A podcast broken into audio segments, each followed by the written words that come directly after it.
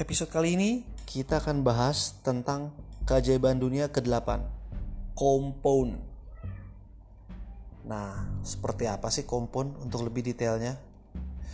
Inilah ruh investasi bagi orang yang ingin bagaimana uang bekerja untuk kita.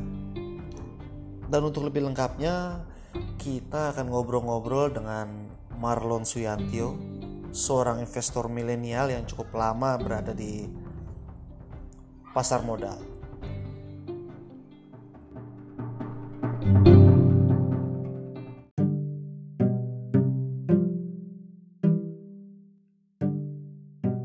Bisa dikasih penjabaran Ya. sih Ron tentang Ya. kompon itu pentingnya apa sih dalam investasi Ron? Oke, jadi kalau di investasi kan kita em, kita mainnya ya permainan kita itu mesti kompon. Kenapa? Karena kalau kita apa eh, kita berharap kayak pertumbuhan biasa itu nggak bakal nendang. Jadi eh, magic kita itu ada di kompon. Jadi kita dengan dengan dengan modal 1000 nah kita bungain 10%, 10%, 10%, jadi berlipat terus gitu loh. Nah, itu itu itu itu eh, our game gitu. Dengan kompon ini baru kita bisa dapat return yang luar biasa. Kalau tanpa kompon eh, return kita ya seperti biasa-biasa ya makanya makanya kadang saya suka bilang kita kalau udah ngerti investasi dan ngerti the power of kompon, the power of money itu dua sisi. Dua sisi mungkin ya. Aha, aha. Jadi eh, satu sisinya itu kita nganggap itu em, eh, sebuah berkah karena kita ngerti how money works ya jadi gimana cara melipat gandakan uang tapi di sisi satunya itu mungkin saya bisa bilang sebuah kutukan. Karena kenapa? Karena karena kita tahu uang yang kita mau pakai itu ternyata bisa kita lipat gandakan kita bisa komponkan. Dan kalau kita pakai untuk konsumsi itu daya kompon kita hilang jadi kita bakal setiap kali mau spend money, kita kan selalu berpikir, oh kalau ini uang saya bisa investasikan di saham atau instrumen investasi lain dan dia ber, apa berkompon ke depannya, eh, ini saya bisa bakal dapat berapa gitu. Intinya gini, kompon ini seperti kayak bola kinerja seperti kayak bola salju gitu. Oke. Jadi dia eh, bola salju yang menggelinding dari dari dari atas ke bawah. Ya, semakin lama semakin gede, semakin lama semakin gede. Jadi awalnya mungkin kan uh, mungkin cuma satu batu doang gitu dia kecilnya Yes. kan satu batu lama-lama gede gede gede gede gede gede gede sampai bisa segede manusia mungkin jadi uh, semakin lama dia berguling ya semakin lama dia berguling dia bakal semakin lebih besar uh, apa returnnya. Gitu itu spesifiknya kompon itu. Makanya kan Albert Einstein ada bilang kompon itu keajaiban dunia ke-8 ya. Pernah ada sebuah kayak dongeng cerita jadi hmm, ada satu orang yang sudah berjasa satu kerajaan dan kerajaan nanya kak apa kau mau apa sebagai balasan jasa kamu? Nah si orang yang ditanya ini mengatakan saya cukup eh, jadi dia ambil papan catur itu papan catur kan ada 8 kali 8 kotak jadi 64 dia bilang "Se- saya cukup dimulai dari papan catur pertama saya minta eh, dua butir beras. Nanti papan apa nanti peta kedua empat butir peta ketiga delapan butir. Begitu seterusnya. Nah, sampai di akhir ujung papan catur yang kotak catur ke 64 ternyata semua hasil panen satu negara itu belum belum cukup untuk membayar permintaan dia.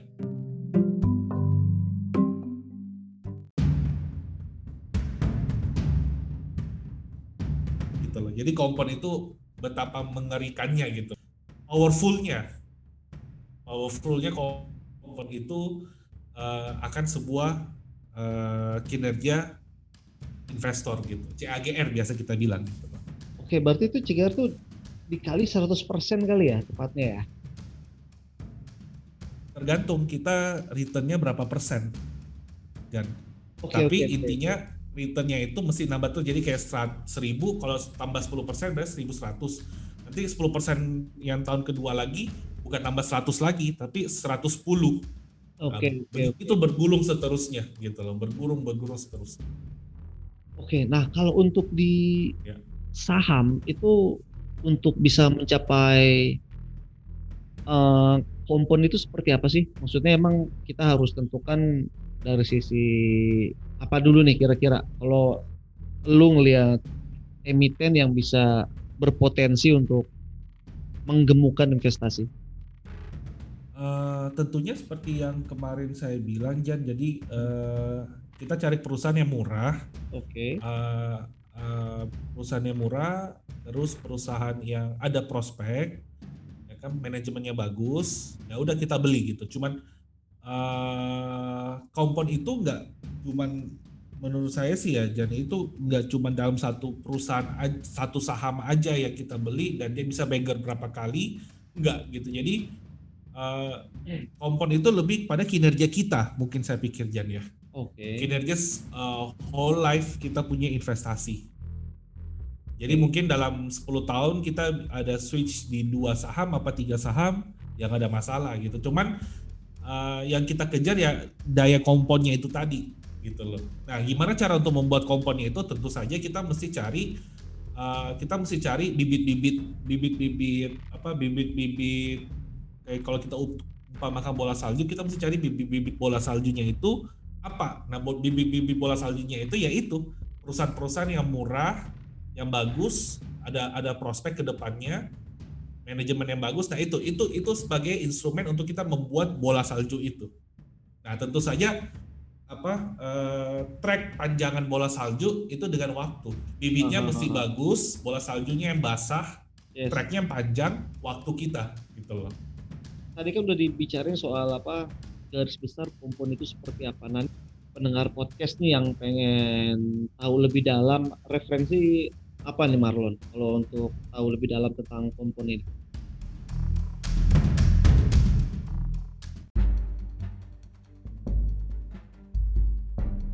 buku-buku tentang Warren Buffett juga banyak diulas di sana aja. Cuman saya okay. ingat barusan saya ingat satu kata yang makanya Warren Buffett pernah bilang gitu kan.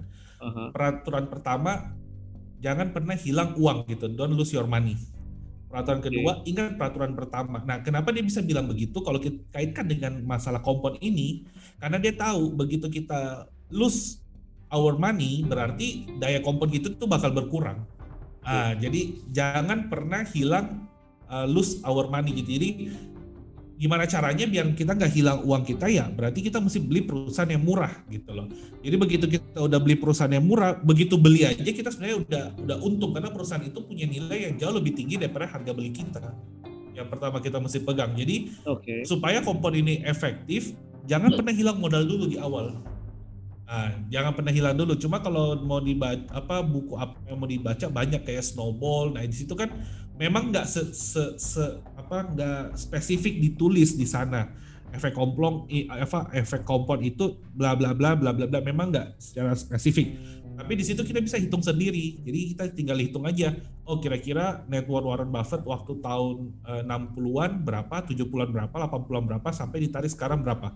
Pasti kalau mama kita tarik garis sampai sekarang mm-hmm. itu uh, kalau kita gambarkan ya secara secara apa secara dia gram gitu ya itu pasti porsi paling gede kalau kita dalam in in dolar ya bukan dalam in persentase ya in uh -huh. dolar itu pasti jumlahnya sekarang paling gede contoh kalau waktu tahun 60-an mungkin dia bisa menghasilkan investasi in dolar mungkin jutaan dolar uh mhm. -huh. tahun 80-an mungkin puluhan juta tahun 90 sampai awal 2000 mungkin ratusan juta nah tahun dua sekarang 2010 sampai 2020 mungkin in miliar in miliar dolar gitu loh.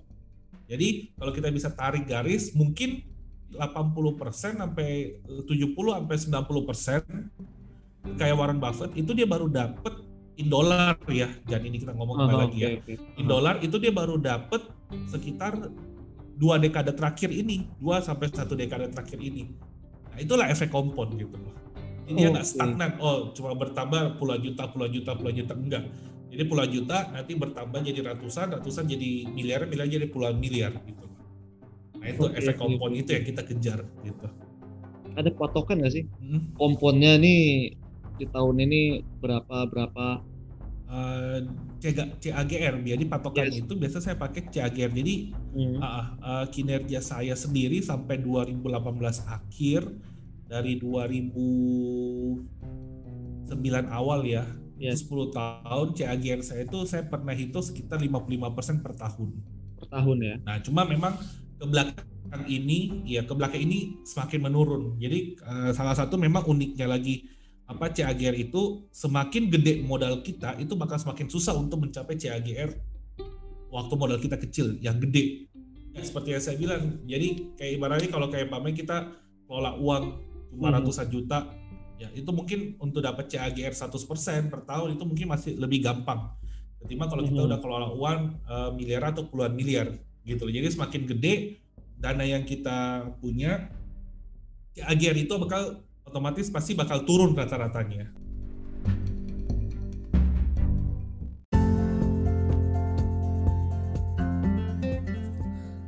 Oke, sampai di sini dulu episode kali ini. Kita akan berjumpa lagi di episode berikutnya. Salam sukses.